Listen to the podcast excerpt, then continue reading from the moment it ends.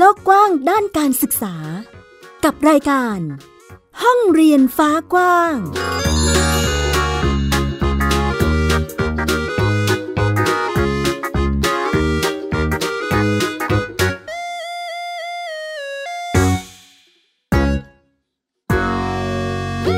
สวัสดีค่ะ คุณผู้ฟังยินดีต้อนรับเข้าสู่รายการห้องเรียนฟ้ากว้างค่ะ พบกับฟินิกส์เด็กหญิงสุภบงกตวอกเมอร์ค่ะ ค่ะ และดิฉันสกาวรัฐวงศ์มั่นกิจการนะคะ รายการของเราก็ยังคงพูดคุยกันในเรื่องของด้านการศึกษาค่ะตามชื่อของรายการเลยว่าห้องเรียนฟ้ากว้างนะคะ ซึ่งการเรียนรู้ในปัจจุบันนี้เรียกว่ามันกว้างขวางกว้างไกลแล้วก็กว้างใหญ่ ใช่ สมกับความคิดหรือว่าจินตนาการที่เราสามารถสรรสร้างขึ้นมาได้เนาะ แล้วก็วันนี้ค่ะคุณผู้ฟังก็จะชวนคุณผู้ฟังนะคะ แล้วก็พี่ฟินิกซ์ด้วยมาพูดคุยกันในเรื่องของการทำงานหรือการดำเนินการร่วมกันของเครือข่ายบ้านเรียน ก็คือบ้านเรียนหลาย ๆ บ้านหลาย ๆ ครอบครัวนะคะค่ะมารวมกันรวมตัวกันเพื่อที่จะดำเนินการอะไรบางอย่างให้เกิดขึ้นให้สำฤทธิ์ผลนั่นเองนะคะ พี่ฟินิกซ์เคยสงสัยไหมคะว่า การทำงานแต่ละอย่างเนี่ยมันก็จะมีปัญหาอะไรให้เราได้แก้ไขได้คิดได้ไตรตรองคุยกัน แล้วก็นำประสบการณ์ของแต่ละคนเนี่ยค่ะ มาช่วยกันปรับเพื่อใช้ในการแก้ปัญหาที่เกิดขึ้นใช่ไหมใช่ค่ะ แล้วการทำบ้านเรียนล่ะ การทำบ้านเรียนนี่เจอปัญหาอะไรบ้างคะเท่าที่เราคุยกันมานี่ ก็ปัญหาจะน้อยนะคะ แต่ว่าเรายังเอ่อไม่ค่อยเห็นแนวทางหรือการแก้ปัญหาที่ชัดเจนเท่าไหร่ วันนี้ค่ะพี่ฟินิกซ์เรามาคุยกัน แล้วก็มีเสียงจากบ้านเรียนด้วย จากครอบครัวบ้านเรียนนะคะ ที่จะมาพูดคุยกับเราค่ะแต่ว่าเป็นการสัมภาษณ์นอกสถานที่นั่นเองอืมนะคะ ซึ่งก็จะมีเป็นข้อมูลจากบ้านเรียนอินทรัฐวัฒน์บ้านเรียนตินติน บ้านเรียนแสงเทียน แล้วก็บ้านเรียนตรีกุลนะคะ ซึ่งจะเป็นเหมือนตัวอย่างของการทำงานร่วมกัน แล้วก็นำมาแก้ไขปัญหา ซึ่งครั้งนี้ค่ะพี่ฟินิกซ์ที่แม่หญิงได้ไปหาข้อมูลมานะคะ ก็คือเป็นการรวมตัวกันเพื่อหารือ หาหรือเพื่อออหาแนวทางการทำงาน ร่วมกับสำนักงงานเขตพื้นที่การศึกษา ซึ่งแต่ละบ้านอะประจำอยู่ที่ไหนก็จะร่วมกันแก้ไขร่วมกันทำงาน พูดคุยกัน นะคะ โดยมีสื่อกลางเป็นคนกลางนะคะ เป็นผู้ที่คอยให้คำแนะนำนะคะ ก็คือสำนักงานคณะกรรมการสิทธิมนุษยชนนะคะ ก็จะมีเจ้าหน้าที่ที่คอยให้ข้อมูลให้คำแนะนำซึ่งก็ทำให้การทำงานเนี่ยเป็นระบบระเบียบมากขึ้นนั่นเองนะคะ เดี๋ยวเราลองไปฟังกันดูดีกว่าว่า แต่ละบ้านเวลาเกิดปัญหาเนี่ยมีอะไรบ้างแล้วเขาแก้ไขกันอย่างไร ลองไปฟังกันค่ะ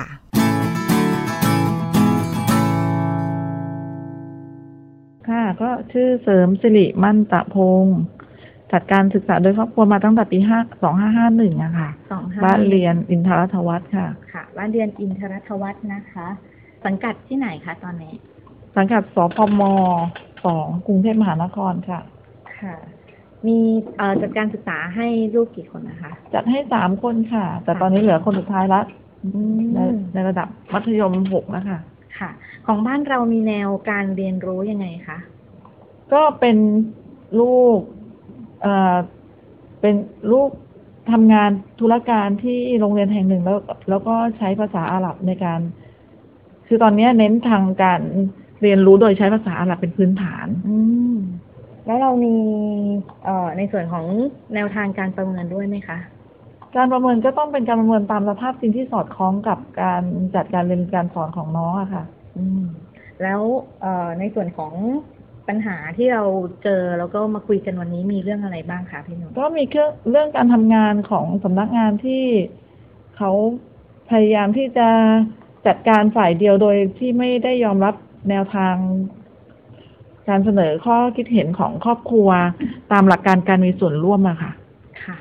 ซึ่งเป็นปัญหาที่ที่บ้านเราก็เจอกับตัวเองด้วย ค่ะ อืม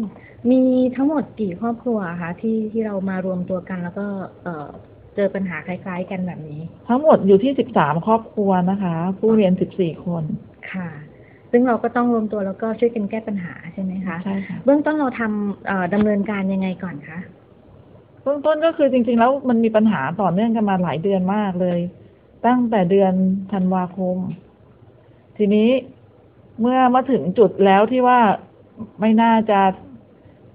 ไม่น่าจะ เฉยได้ แล้วก็จะเสียผลประโยชน์ให้กับผู้เรียนแล้วก็เลยก็เลยรวมตัวกันมาที่กสมค่ะสำนักงานสิทธิมนุษยชนกะเอ่อสำนักงานคณะกรรมการสิทธิมนุษยชนแห่งชาติอะค่ะค่ะในส่วนของการหารือวันนี้เนี่ยเราได้มติที่ประชุมเพื่อดำเนินการยังไงบ้างคะพี่ ก็คือการดำเนินการก็คือ เราก็จะมี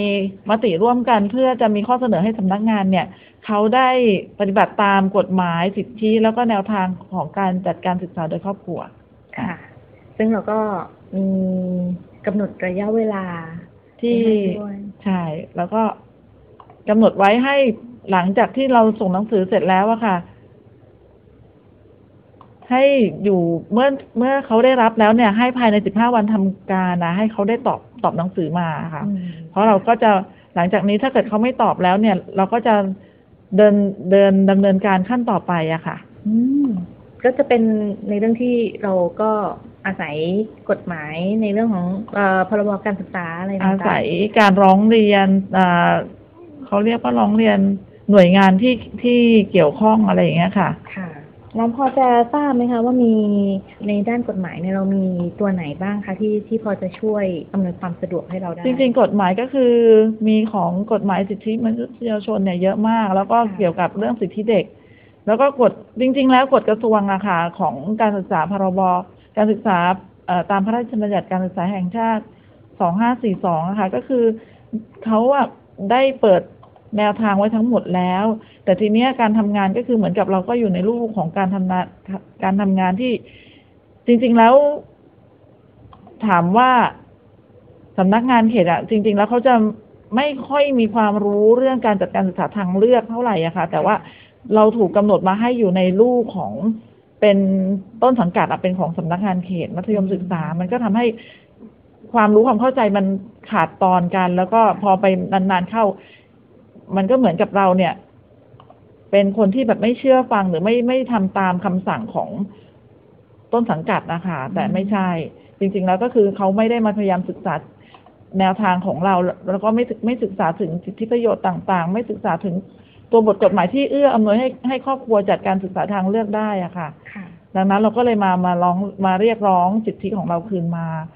ตามภายใต้กฎหมายทั้งนั้นนะคะ ไม่มีไม่ได้เรียกอะไรเกินจากสิ่งที่อยู่ในข้อบัญญัติของกฎหมายเลยค่ะ ค่ะเอ่อ ในส่วนของปัญหาที่เกิดขึ้นนี่ทำให้เราทำงานยากขึ้นมากขึ้นไหมคะ ไม่หรอกค่ะ ปัญหาทำให้เก่งขึ้นค่ะทำให้เรามีรู้รู้กฎหมายมากขึ้นทำให้เรามีครอบครัวที่มีอยู่ในกลุ่มของเรามีความผูกพันมีความช่วยเหลือซึ่งกันและกันมากขึ้นค่ะ ปัญหาปัญหาก็มันต้องถูกแก้อยู่แล้วอะค่ะ ไม่มีค่ะ แต่ระหว่างนั้นก็จะทำให้ทุกสิ่งทุกอย่างดีขึ้น แล้วก็คิดว่าบ้านเรียนต่อไปเนี่ย ที่จะมา อยู่ในรูปของการประเมินผลก็เขาก็สามารถที่จะแบบได้รับสิ่งที่เราได้ทำเอาไว้แล้วด้วยอืมมีแนวทางที่ที่ทำเอาไว้แล้วอะค่ะค่ะ แล้ววันนี้เนี่ยถามถึงตัวผู้จัดการบ้านเรียนเองเลย เราท้อไหมคะ ที่ที่เราเจอแบบนี้ ไม่ท้อหรอกค่ะ ไม่ต้องอะไรกันมากมายเราท้อไปเดี๋ยวลูกเราก็ท้อตามเราก็ไม่ต้องค่ะท้ออะไรมากมายเรามอง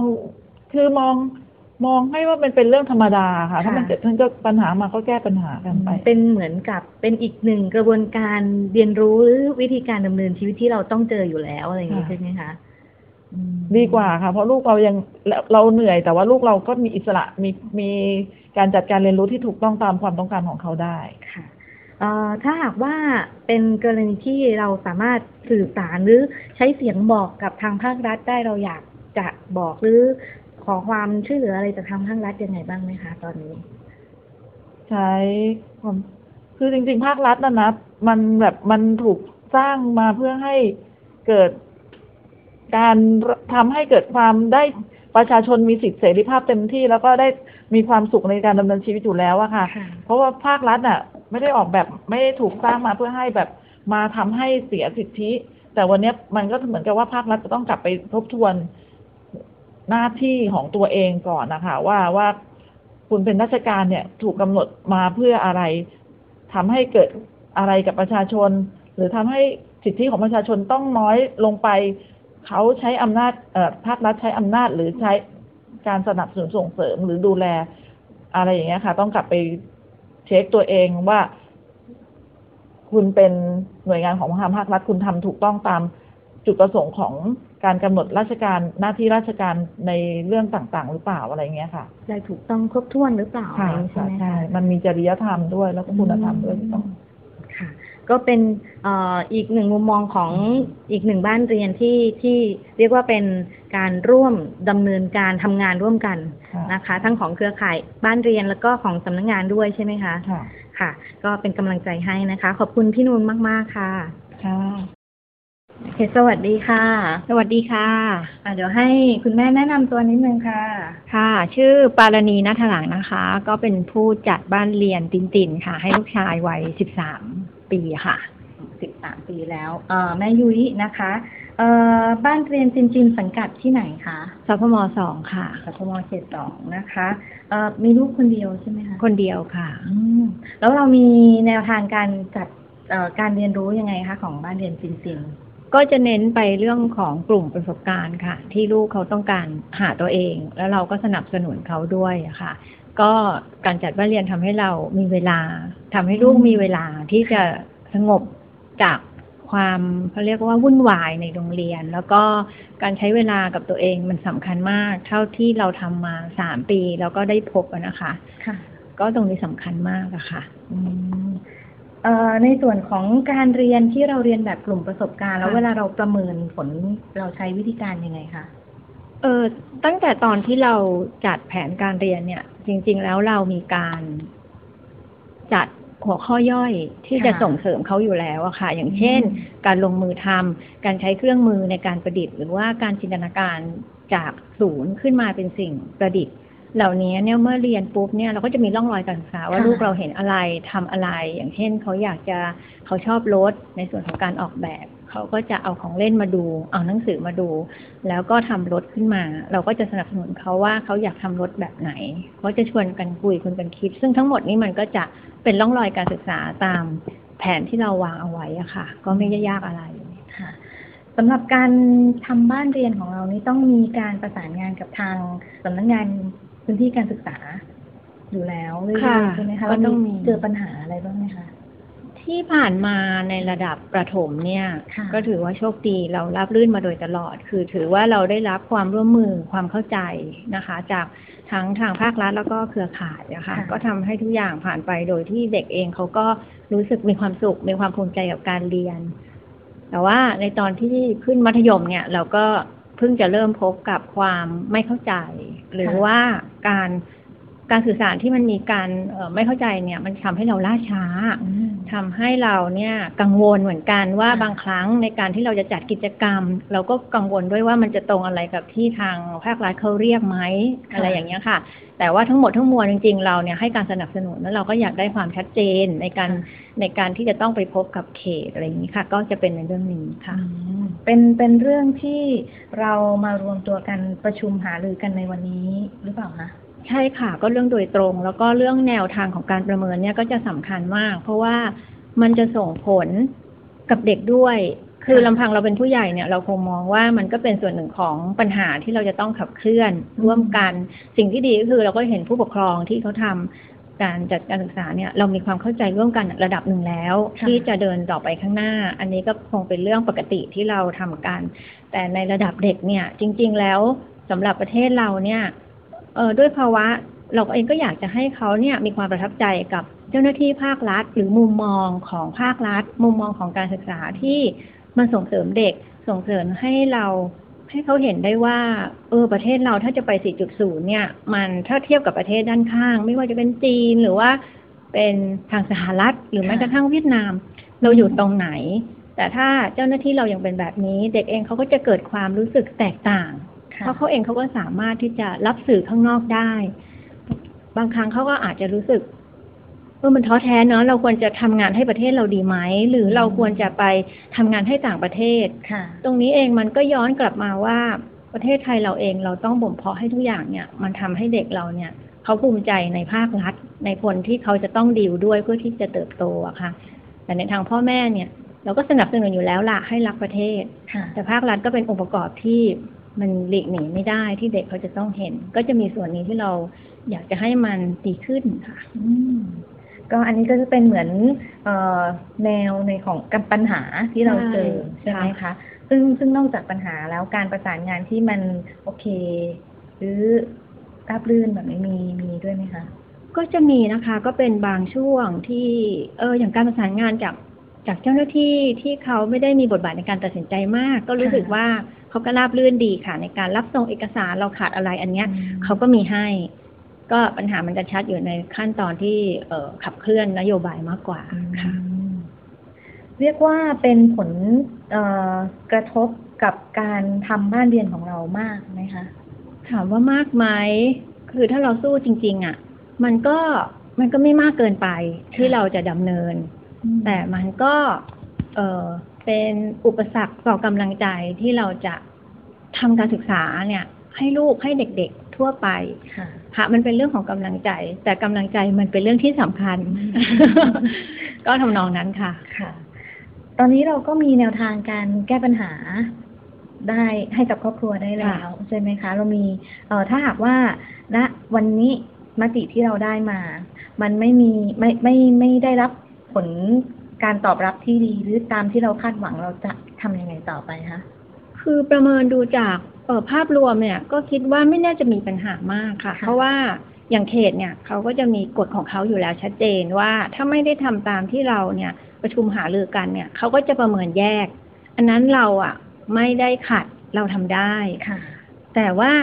ในฐานะผู้จัดถ้าอะไรที่มันดีขึ้นกว่านั้น เป็นเปิดอืมการเปิดโอกาสให้ครอบครัวอื่น ครอบครัวของลูกของเราได้เห็นภาพที่ดีกว่านั้น คือเราก็จะทำไมไม่ทำเราก็ยังรอวันนั้นค่ะ แต่อะไรจะเกิดขึ้นก็พูดไม่ได้ในเมื่อเราทำดีที่สุดแล้ว ก็เป็นเอ่อแนวทางการทำงาน เมื่อเราเจอปัญหาเราก็คือเอ่อรวมตัวกัน คุยกันหารือกัน จากการที่ตอนแรกคือเราก็คุยกับทางเจ้าหน้าที่ค่ะใช่ไหมคะ แล้วก็ถ้ายังไม่ชัดเจนก็ดำเนินการเอ่อตามลำดับที่เรามีสิทธิใช่ค่ะ ก็คือคือการรวมกันในวันนี้ก็ทำให้ทางทางเราเองที่เป็นผู้จัดเนี่ยเห็นได้ว่า บางครั้งเราก็ไม่ได้รู้กฎหมายอะไรที่ครอบคลุมไปถึงสิทธิของเด็ก หรือสิทธิทางการศึกษาที่มันมีข้อปลีกย่อยค่ะเราเองก็นึกไม่ออกว่าการที่มันจะเอากฎหมายมารวมกันเนี่ย มันมากทำได้ขนาดนี้แต่ว่าเครือข่าย ก็อำนวยแล้วก็ช่วยกันทำให้มันเกิดพลัง ที่เราจะเข้าใจแล้วทุกบ้านก็เข้าใจค่ะแล้วก็มีกำลังใจที่เราเนี่ยอาจจะทำในสิทธิ์ของเราค่ะ ก็เป็นเรื่องที่ดีมากค่ะอืมเราก็ช่วงหลังจากนี้ก็คือรอการประสานงาน แล้วก็ร่วมกันแก้ปัญหาที่เกิใช่ดขึ้นค่ะก็นะะคิดว่าไม่น่าจะมีปัญหาอะไรค่ะ ก็เป็นกำลังใจให้กันนะคะ ขอบคุณแม่ยุ้ยมากเลยค่ะ ค่ะ เช่นกันค่ะ สวัสดีค่ะ สวัสดีค่ะ แนะนำตัวนิดนึงค่ะ นัทนัทรวีแสงเทียนค่ะ บ้านเรียนแสงเทียนสังกัดสำนักงานเขตพื้นที่การศึกษากรุงเทพมหานครเขตสองค่ะ ค่ะ ตอนนี้ศึกษาในระดับชั้นไหนคะลูกมห้ามหกค่ะมห้ามหกนะคะ แล้วบ้านเรียนของเรา เราจัดจัดบ้านเรียนมาเอ่อตั้งแต่ชั้นไหนคะซึ่งจัดปีนี้ค่ะหกหนึ่งอืมเป็นการศึกษาแบบไหนคะลูกกลุ่มประสบการณ์สี่กลุ่มประสบการณ์ค่ะ อืม เราเรียนรู้ยังไงคะ ส่วนใหญ่เน้นจากการทำกิจกรรมค่ะ ก็คือเราออกไปทำกิจกรรมของเราเองใช่ค่ะใช่ไหมคะแล้ววันนี้ที่มารวมกลุ่มกันหารือในวันนี้ค่ะ เราเอ่อมาพูดคุยกันเรื่องอะไรบ้างคะปัญหาที่ได้รับผลกระทบจากสำนักงานเขตค่ะ ส่วนใหญ่ก็จะเป็นการทำงานล่าช้าและไม่ชัดเจน ที่ส่งผลกระทบต่อผู้เรียนค่ะ อืม แล้วเราจะดำเนินการยังไงต่อคะลูกมีมติร่วมกันกับทุกครอบครัวค่ะ ในการทำหนังสือร่วมกันแล้วก็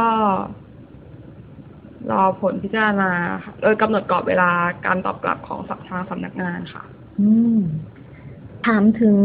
การทำงานร่วมกับเจ้าหน้าที่นิดนึงค่ะว่า ทุกวันนี้เราเรานอกจากตรงที่เรามาคุยกันวันนี้เรื่องการประเมินผลเนี่ย เรามีส่วนอื่นที่เราเจอปัญหาอีกด้วยไหมคะก็บางครั้งมีข้อสงสัยอะไรในการโทรสอบถามเจ้าหน้าที่ค่ะ ถ้าไม่ใช่เจ้าหน้าที่คนเดิม รับสายกันในในเรื่องเดียวกัน ก็จะได้คำตอบที่ไม่ตรงกัน เหมือนจะแบบมีความเห็นที่หลากหลายค่ะ แล้วเราปัญหาทั้งหลายเนี่ยเรามีแนวทางการแก้ไขไหมคะจริงๆก็เหมือนทำอะไรได้ก็ต้องทำไปก่อน เพราะว่าเพราะเราก็ไม่รู้ว่าจริง ๆ แล้ว มันทำได้มันทำไม่ได้หรือมันจริงอย่างที่เขาบอกไหมเพราะว่าแต่ละคนก็ตอบมาไม่เหมือนกันค่ะ เหนื่อยไหมคะ เหนื่อยค่ะ เหนื่อย แล้วท้อไหมไม่ค่ะไม่ท้อ ก็ยังสู้ต่อไปเพื่อการศึกษาของเราใช่ไหมคะเอ่อเราวางแผนอนาคตไว้ยังไงบ้างคะสำหรับการเรียนของเรา ก็อยากเข้ามหาลัยให้ได้ปีนี้ เป็นเด็กอืมหกสี่ค่ะไม่หกสี่ค่ะหกสิเอ่อในส่วนของเรื่อง สามสาม หกสามหกสี่ประมาณนี้นะคะ ก็คือช่วงนี้เนาะเตรียมความพร้อมแล้วนะคะ ถ้าหากว่าเรามีเสียงที่สามารถสะท้อนให้กับเจ้าหน้าที่ทางภาครัฐอาบอกเขาได้ เราอยากจะบอกหรือให้ภาครัฐช่วยอะไรยังไงบ้างไหมคะก็ถ้ามีแนวทางการทำงานที่ชัดเจนกว่านี้ก็จะเป็นผลดีทั้งสองฝ่ายค่ะอืมโอเค นี่ก็เป็นเสียงของเด็กบ้านเรียนนะคะ ขอบคุณน้องนัทมากเลยค่ะ ค่ะ ชื่อส้ม กรุณาตรีกุลค่ะ เป็นครอบครัวบ้านเรียนค่ะ เป็นอ่าบ้านเรียนอะไรคะ บ้านเรียนตรีกุลค่ะ อันนี้สังกัดที่สพมสองค่ะ ค่ะ ของบ้านเรียนตรีกุลมีลูกกี่คนคะ มีลูกที่จัดการศึกษาการศึกษาหรือครอบครัวสองคนค่ะอืมแล้วแนวทางการจัดการศึกษาของเราเป็นยังไงบ้างคะ ก็คือตั้งเหมือนกับตั้งเป้าหมายเอาไว้ว่า ไม่ได้ไม่ได้ต้องการให้ลูกแบบว่าเป็นคนเก่งนะคะ คือมีความรู้สึกว่า เขาต้องเป็นคนดีอืมแค่นั้นนะคะ คือถ้าเขาดีแล้วเขาอยากจะเก่ง มันก็สามารถจะต่อยอดด้วยตัวของเขาเองได้ค่ะแล้วเราสอนยังไงประเมินยังไงอะคะก็คือการเรียนการสอนก็คือเป็นวิถีชีวิตประจำวันค่ะก็คือวิถีชีวิตอิสลาม ก็คือหลักคำสอนของอิสลามมันก็จะรวบรวมมีทั้งจริยธรรม มีประวัติศาสตร์มีสังคมมีอะไรในนั้นอยู่แล้ว ก็เลยมันเหมือนจะครบแล้วอะค่ะ แล้ววันนี้ที่เรามาเอ่อหารือการประชุมกันเรามาด้วยเรื่องอะไรบ้างคะ มาด้วยเรื่องเออการประเมินที่มันไม่สอดคล้องกันระหว่างครอบครัวกับเอ่อเขตพื้นที่อะค่ะ มีแนวทางการแก้ไขปัญหายังไงบ้างคะคุณแม่แนวทางการแก้ไขปัญหาก็คือตอนนี้ได้ร่วมกับกลุ่มกลุ่มเพื่อนเพื่อนๆบ้านเรียนครอบครัวบ้านเรียนนะคะ ได้ทำจดหมายเพื่อที่จะอ่ายื่น ยื่นไปที่สพมเพื่อให้เขาได้รับรู้ว่าเขามีข้อบกพร่องอะไรบ้างอืมแล้วเขาจะต้องปรับปรุงแก้ไขอะไรบ้าง โดยเอ่อเราให้เอ่อคุณคมสันซึ่งเป็นเป็นรองคณะกรรมการสิทธิมนุษยชนนะคะ ได้ช่วยเหลือในเรื่องในในในเรื่องด้านกฎหมาย ในเรื่องการทำจดหมายค่ะ ตอนนี้ก็คือเรามีมติที่ประชุมออกมาแล้วใช่ไหมใช่คะค่ะ เอ่อว่ายังไงบ้างคะก็มติที่ประชุมก็คือให้ส่งจดหมาย อืม ร่วมกันค่ะ ทุกครอบครัวค่ะ ก็คือส่งจดหมายเป็นอ่าแนบแนบเอกสารแนบเอกสาร แล้วถ้าหากว่าเราบอกได้เราอยากจะให้ทางภาครัฐอำนวยความสะดวกอะไรยังไงบ้างไหมคะตอนนี้อำนวยความสะดวกไม่ต้องถึงกับอำนวยความสะดวกค่ะ ที่อยากได้ตอนนี้คือแค่ความเข้าใจ อืมอยากให้แบบว่าเข้าใจ อยากจะให้แบบว่ามีความคิดเห็นตรงกันในเรื่องการประเมินค่ะ เด็กของเราอะค่ะ อยากให้เขาแบบว่า คือยังไงอะให้เขาให้เขาเข้าใจ วิธีและวิถีของเราอะค่ะ เพื่อที่จะได้ประเมินเด็กของเราได้อืมก็หลังจากนี้คือส่งหนังสือแล้วก็เราก็รอการประสานงานใช่ค่ะไหมก็รอการประสานงานโอเคค่ะ ขอบคุณมากเลยค่ะค่ะ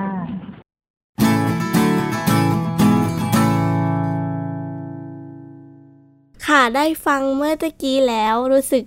สุดยอดมากเลยค่ะ กับวิธีการแก้ปัญหาของแต่ละ บ้านเรียน ว้าวเลยใช่ไหมคะใช่พี่ฟินิกซ์ค่ะคือไม่ใช่การทำงานที่แค่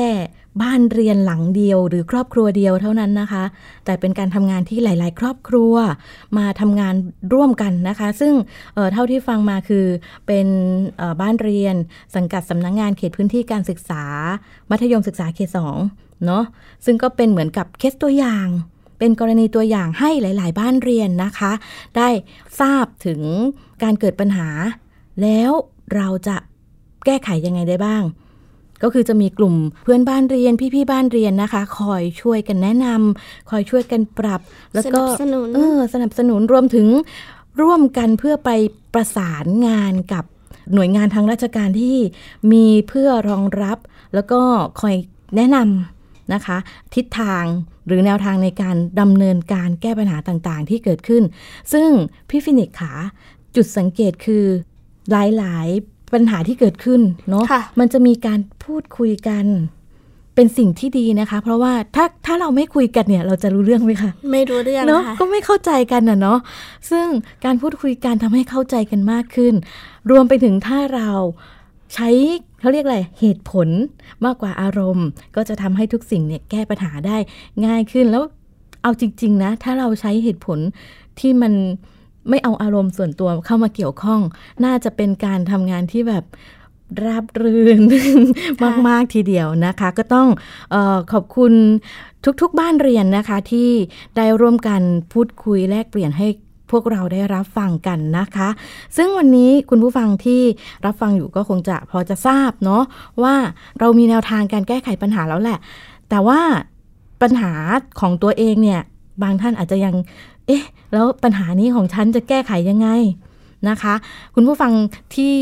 ทำบ้านเรียนหรือเจอปัญหาที่มันแก้ไขไม่ได้ที่เกี่ยวข้องกับการศึกษาหรือการทำบ้านเรียนนะคะ ก็สามารถที่จะเข้าไปใน Facebook ก็ได้ค่ะ เพื่อที่จะเสิร์ชคำว่า Homeschool Network ก็ได้ ซึ่งจะมีหลาย ๆ บ้านเรียนนะคะ ที่จะคอยตอบคำถามหรือสามารถที่จะแนะนำให้เราไป สอบถามกับผู้รู้หรือผู้ที่ตอบคำถามเราได้ชัดเจนมากขึ้นนั่นเองนะคะสำหรับวันนี้ก็เรียกว่าได้เปิดโลกทัศน์การทำงานในมุมมองของคนบ้านเรียนในอีกรูปแบบหนึ่งนะคะ ก็ต้องเป็นอะไรที่แบบดีมากๆทีเดียวสำหรับสัปดาห์หน้าค่ะพี่ฟินิกจะเป็นเรื่องราวของบ้านเรียนแบบไหนอย่างไรนั้น เราก็ต้องติดตามกันเนาะใช่ค่ะคะสัปดาห์นี้หมดเวลาแล้ว ก็ต้องขอลาคุณผู้ฟังไปก่อนนะคะ เจอกันใหม่นะคะ สวัสดีค่ะ สวัสดีค่ะ ติดตามรับฟังรายการย้อนหลังได้ที่เว็บไซต์และแอปพลิเคชันไทย PBS Radio ไทย PBS ดิจิทัล Radio วิทยุข่าวสารสาระ เพื่อสาธารณะและสังคม